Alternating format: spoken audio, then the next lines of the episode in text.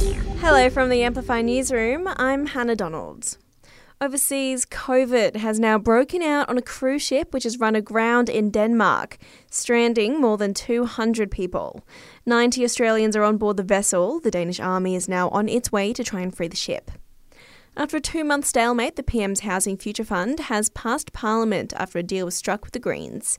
It sets aside $10 billion for 30,000 new buildings. People, no matter how uh, difficult their circumstance, deserve a government that is determined to make sure they have the security of a roof over their head. At 4.5 degrees, the ACT has the coldest indoor temperatures of the whole country, according to rental researchers Better Renting.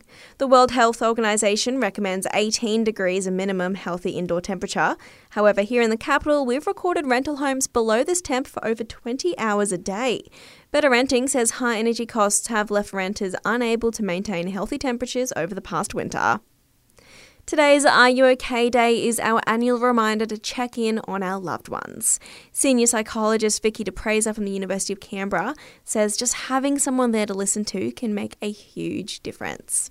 Just having that invitation to tell someone how you feel, I think is a really important thing. And I think sometimes people are surprised with the response they get when they do ask someone in the right setting, in a serious way, Are you okay?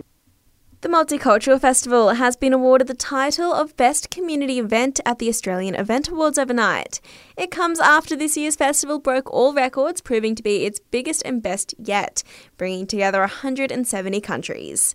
The win also contributed to the ACT winning an award which celebrates the state or territory with the largest number of high quality events. Elon Musk is calling on US regulators to a referee for artificial intelligence. Musk, who owns the social media platform X, says a regulator would help ensure companies take actions that are in the best interest of the public. Politicians over there are holding hearings trying to mitigate the dangers of emerging technology such as ChatGPT. And 17 years after premiering on the big screen, The Devil Wears Prada is being turned into a stage musical. It'll debut next year in London with none other than Elton John on original score duties.